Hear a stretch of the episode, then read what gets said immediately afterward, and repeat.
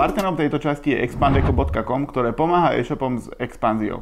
Čo vám môžu ponúknuť? Napríklad preklady, SEO texty, reverznú logistiku alebo samotný support zákazníkov a vy sa tak môžete sústrediť napríklad na marketing, ktorý je dôležitý pri expanzii. Vítajte pri ďalšom dieli e-commerce bridge. Dnes som tu s Jurajom Králikom. Vítajte u nás. vás. je to zakladateľ vlastne Zajo a firma už pôsobí 23 rokov na trhu. Hovorím správne? Je, je to, pravda? A môžete nám tak povedať na začiatok, že ako vlastne vzniklo v podstate z garážovej firmy, ktorá vyrábala jedné nejaké golfové nohavice, myslím, hej, že také v podstate e-shop rozšírený do vyše 17 krajín, alebo v koľkých ste momentálne? Tak ten začiatok v roku 96 bol formou živnosti. Mm-hmm. Rodičia mali garáž, ktorú som využíval skutočne ako skladový priestor, tak, takže môžeme aj keď v tom času to nebolo populárne hovoriť naozaj o garážovej firme. Kancelária bola v priestoroch mojej detskej izby. Mal som 19 rokov, bol som na vysokej škole prvákom. Treba zdôrazniť, že v tom čase sa o e-shope ešte nechyrovalo. By som povedal, že prvý mobilný telefón som mal v roku 98 a už to myslím bolo v jednej také papierovej škatuli. Čiže vôbec nejaké médiá, internet, to bolo pre nás niečo neznáme a ten predaj bol viac menej do externých malobchodných predajní. Prvé nejaké dotyky s e-shopom a internetom, o ktorom asi dnes bude viac menej reč, bol v roku 2003, kde sme spravili lokálne uh, nejakú slabšiu web stránku, ktorá slúžila na prezentovanie našich výrobkov, ale vôbec to nemalo formu e-shopu alebo nejakej B2B zóny, kde by mali prístup naši zákazníci.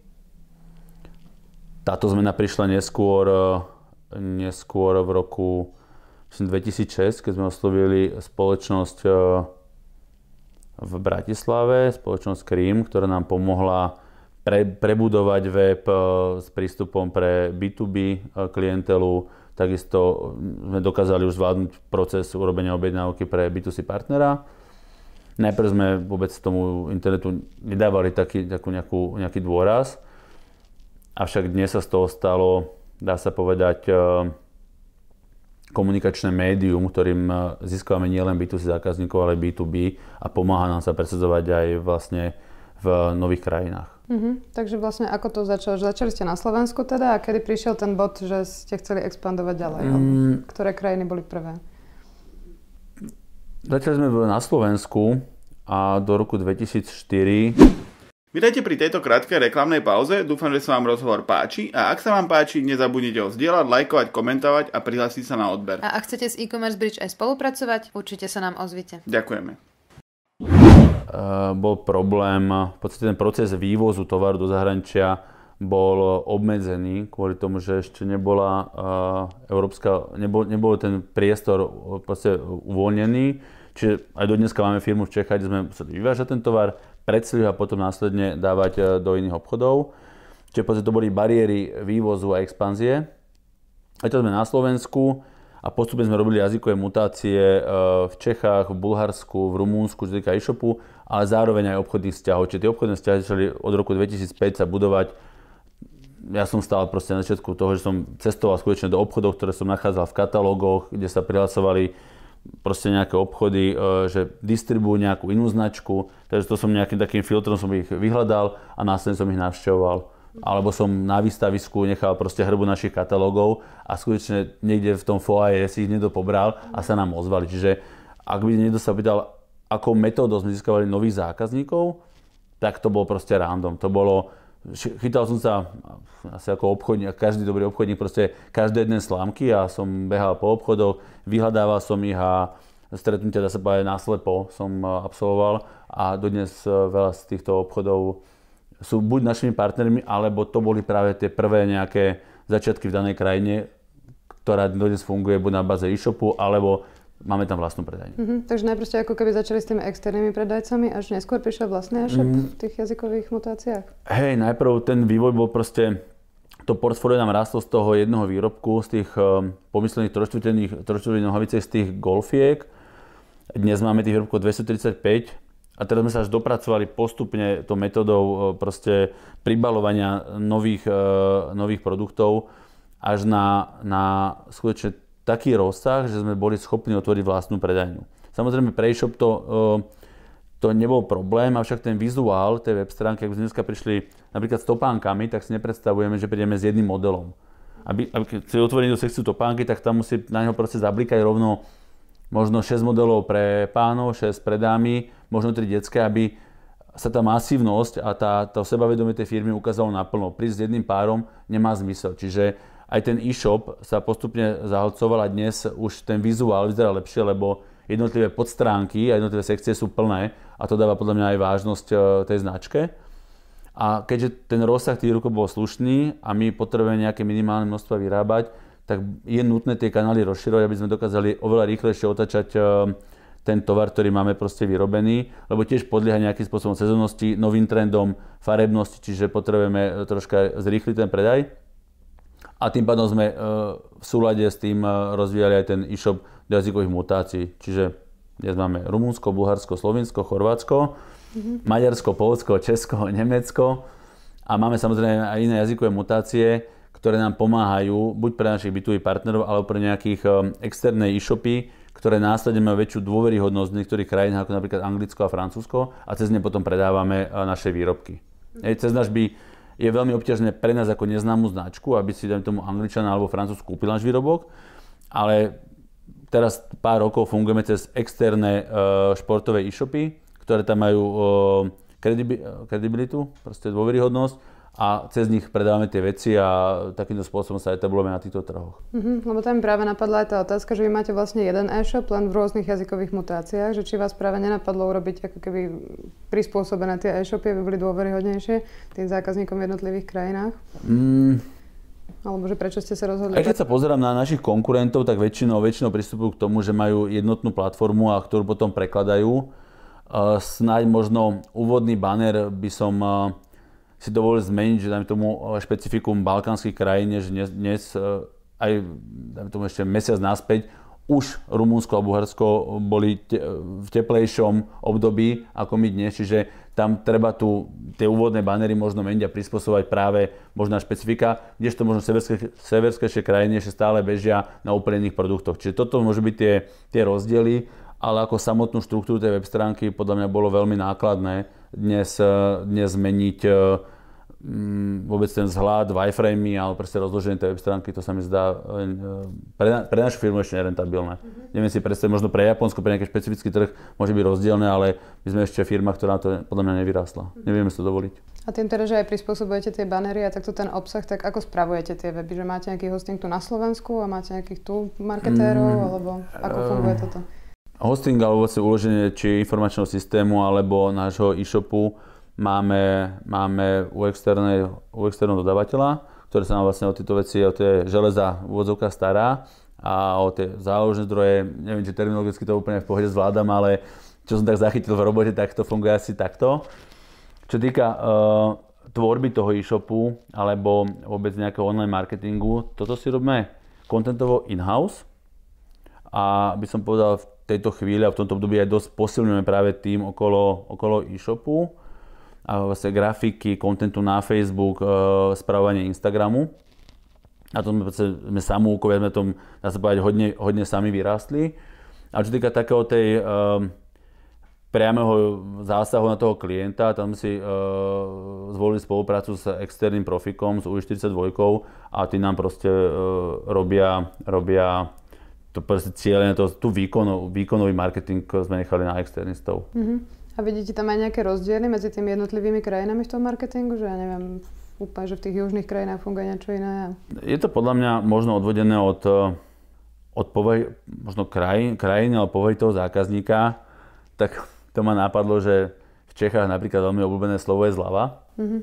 A niekedy, niekedy uh, je oveľa efektívnejšie rovno povedať uh, v tom baneri alebo v tej reklame, za koľko daný výrobok si môže obstarať, ako ho zbytočne proste nalákať na stránku, previesť ho tam a ešte včas neodfiltrovať uh, vlastne, čo vlastne bude kúpať za koľko. Čiže možno niekedy je lepšie tá informácia v Čechách funguje, tak to stojí 2000 českých korún a rovno vie, do čoho ide a potom sa môže ešte viac rozhľadnúť. A naopak sú krajiny, kde, kde možno, mm, dajme tomu v Rumúnsku, tam cítim, že ten príjem je ešte o niečo nižší, ten človek si párkrát overí tú, tú dôveryhodnosť toho e-shopu, pozrie si výrobok, on ho chce, on možno nehľadá iného konkurenta, ale cítiť z, tých, eh, z toho sledovania toho zákazníka, že párkrát sa pozrie na desktope, potom párkrát na mobile a potom sa rozhodne k nákupu. Ale nie je vylúčené, že potom sa párkrát ešte k tej firme vráti, preto sme na Slovensku a ešte možno veľakrát nemá dôveru, či tá slovenská firma mu to splní to jeho želanie, že to naozaj príde. Nemecký klient, pre nemeckého klienta plánujeme otvoriť e, vlastnú firmu, ktorá bude mať ZAJO GmbH príponu práve, práve v Nemecku, aby zase mali iný pocit, kupujú z nemeckej firmy, na ktorú sa môžu obrátiť a majú rovnakú možno vymožiteľnosť práva, alebo e, ten, to pozadie bude pre nich možno čitateľnejšie. Napríklad Slo, Slováci a slovenskí klienti, párkrát sme pustili reklamu, kde sme použili fotky práve od našich klientov, ani to nebolo, že kúpte si výrobok, skôr také poďakovanie, že ďakujeme, že s nami chodíte na horách. Bolo to iným spôsobom komunikované a boli to veľmi úspešné kampane, ktoré na toho klienta priniesli. Čiže nedá sa presne povedať, že by boli e, rovnakí tí klienti, skôr vlastne skúsenosti nás dovedú k tomu, čo na ktorom trhu ako funguje. Uh-huh. A máte vyslovene, že nejaké problémy, alebo to, že u nás to fungovalo a prišli ste na nejaký nový trh a tam napríklad s logistikou alebo nejaké preberanie zásilok? Tak uh, Myslím si, že túto problémy neboli. Skôr napríklad v Nemecku uh, sa nám to lepšie predáva hardware a skôr na tých odevoch by som povedal, tam oni sú zvyknutí z toho nákupiť a mať možno 40% vr- vratiek. Čiže to vám môže vo finále spôsobovať zvyšené náklady na logistiku, lebo to treba aj poslať do tej krajiny a samozrejme vziať späť. Aj keď máme samozrejme pre, pre tieto účely vždy v každej krajine miesto navrátenie, telefónny kontakt, a myslím si, že dnes e, fungujeme vo viacerých krajinách e, zadarmo dopravou, aj keď to distribujeme do Slovenska. A to samozrejme troška aj pomôže, len nás to stojí peniaze. No. Jasné. No. Takže máte aj zákazníckú podporu v každej jednej krajine? Alebo... Hej, v podstate, keď sme začali v roku 2011 s Facebookovým takým fanpageom tu na Slovensku, tak uh, sme to potom začali klonovať e, do bulharštiny, do iných jazykov a sme hľadali nejakých tých uh, vodúka freelancerov, mamičky na materské, proste kde sa dalo niekoho, kto by sa staral práve o, ten, o, tú, o tú miestnu stránku v lokálnom jazyku. A dnes aj tam máme nejaké pravidla, čo viem, že uh, 10 alebo určité počet príspevkov preberajú od nás, aj kampaňovo, my to pripravujeme, to len prekladajú ale majú tam aj voľnú ruku v rozsahu dvoch, troch príspevkov mesečne, aby dokázali, dajme tomu, reflektovať alebo o, sa prispôsobiť miestnym zvyklostiam, možno miestnym nejakým udalostiam, ktoré sú v tej krajine, aby sme troška kopírovali ich národnú nejakú identitu a nie len teda, že by sme tam dávali niečo náslepo od nás zo Slovenska. Mm-hmm. Čiže áno, máme takýchto vlastne v rôznych krajinách ľudí, spolupracovníkov, ktorí komunikujú, zdvíhajú telefón, to vlastne opäť prekonáme len tú bariéru, aj každá adresa je v podstate robená ako chorvátsko zavinac čiže e, komunikujú v lokálnom jazyku, s lokálnym človekom, s lokálnym telefónnym číslom. A takisto aj dneska tie web stránky, síce máme www.zajo.net, ale takisto máme nakúpené všetky možné domény typu hr alebo si alebo pl, proste rôzne prípony, čiže veľká deklarujem práve túto web stránku, prepo- e, vlastne to prepojené na www.zajo.net lomeno a daná jazyková mutácia. Mm-hmm. Čiže máme to aj takto ošetrené. Takže je to potom také dôveryhodnejšie asi pre nich? O, tak o, snažíme sa tie bariéry boli čo, čo najmenšie, mm. hej. Lebo ten človek má nejaké, samozrejme už sa to celé uvoľňuje, ale predsa len uh, viem si predstaviť a sa nejak vcítiť do toho klienta, že zo Slovenska príde, nepríde, môže, môžu byť tie otázniky. Hej. Uh-huh. A napadlo vás aj používať napríklad lokálnych influencerov na také zvýšenie dôveryhodnosti tej značky alebo povedomia? Ja, ja sám mám s tými influencermi niekedy uh, takú dilemu, že alebo obavy dneska niekoho použiť na to, aby vašu značku spromoval, ale teda aký ten vzťah bude dlhodobý. Aby si, zajtra si oblečie konkurenciu? E, toto je pre mňa také stále taká e, otázka, ktorú neviem, neviem e, si odpovedať. My sme sa na Slovensku napríklad pre tento rok rozhodli obliecť napríklad horskú službu. Máme chuť spolupracovať s pár horskými vodcami, ktorí by stabilne fungovali na trhu, proste nie je to nejaký výkrik známe osobnosti, ja mám zájú a sa tom, tom sfotiť. Skôr vnímam našu značku tak konzervatívnejšie naladenú. A viem, že v tejto chvíli napríklad e, obliekame, alebo teda sa chystáme obliecť jaskyniarov, ktorí by počas e, sezóny mali prevádzať turistov po slovenských jaskyniach práve v našom oblečení. A ja si myslím, že to je veľmi, veľmi hodnotná referencia a možno niekedy viac ako mm, influencer, aby som povedal, vidím tam stabilnejšiu dlhodobú, stabil, stabilnosť tej dlhodobej spolupráce. Uh-huh. Ešte mi tak napadlo, že v tých rôznych krajinách používate aj nejaký offline marketing? Máte nejaké, neviem, billboardy alebo niečo podobné? To nie, to, do toho nejdeme, dokonca nejaké to PR sme tam um, nerobili. Dneska na Slovensku aj s tým, že už tu máme od odkútených 20 rokov a už zase povedzme aj s nami sa občas stane, že takto jak aj dnes si na niekto zavolá a vyspovedá ale v zahraničí tomuto zatiaľ nevenujeme pozornosť. Skôr vidíme priestor eh, v čase, keď eh, chceme to otvoriť naše monobrandové predanie v rôznych krajinách, práve aby to bol ten logistický úzol, odkiaľ sa budú poslať za zákazky, ako mám napríklad dneska v Zahrebe a v Brne, máme takú isto v Sofii. A tam vidím priestor potom, keď sa taký brandstore otvorí, ktorý vlastne aj je takým styčným dôstojníkom pre iné horské služby, pre nejaké spolky, že tomu by sa potom mohlo robiť nejaké PR v článkoch, ale už proste najprv musí byť vybudované to miesto, kam ho vlastne pošleme. Robiť len e-shopu, to sa mi zdá, že stačí ten online. Uh-huh. A na ten e-shop máte nejak osledované, že odkiaľ vám chodí najviac toho trafiku, že či sú to PPCčka alebo zo sociálnych Toto si myslím, že je otázka najviac na našich profikov a myslím, že oni to majú odsledované veľmi dobre. Hej. okay. A čo sa týka výroby, tak vlastne kde ju máte umiestnenú? Že na Slovensku sa vyrábajú produkty alebo máte to niekde outsourcované na východ viac? No, uh, v tom roku 96, keď sme začínali uh, vyrábať, tak uh, samozrejme aj z titulu neinformovanosti, tak sme vyrábali na Slovensku. A samozrejme nás tomu viedli aj nejaké finančné možnosti. Mm.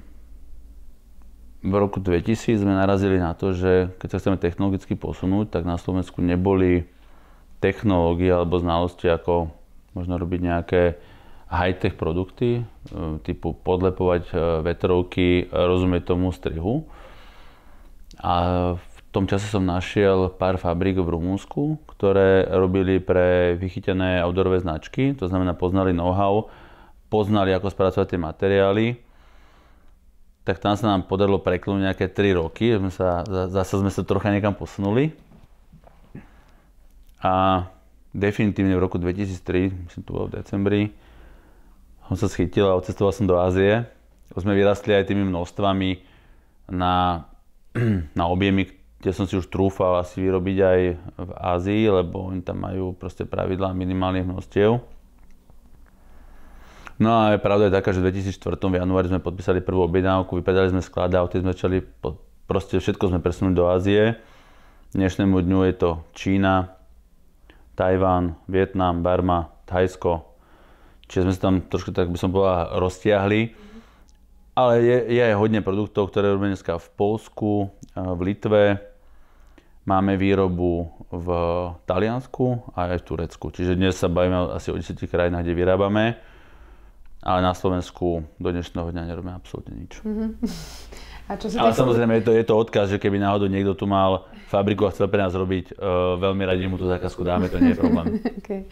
A čo sa týka potom nejakých plánov do budúcnosti do zájom, tak chceli by ste sa ešte niekam ďalej do ďalších krajín posúvať, alebo čo tak vidíte? Tak nám sa podarilo vybudovať pomerne slušnú sieť na Slovensku. V pláne k 1. augustu otvorí obchod v Košiciach, čo sa veľmi teším a pozdravujem na východné Slovensko všetkých priaznivcov. A 1.8. takisto v Prahe, čiže to budú také, by som povedal, dve najvzdialenejšie predajne, ktoré otvoríme. Radi by sme vyskúšali na tých našich prevádzkach e, fungovanie modelov, lebo niektoré predajne sú kamenné, niektoré sú v obchodných, obchodných centrách, niektoré sú v menšom meste, menšia výmera.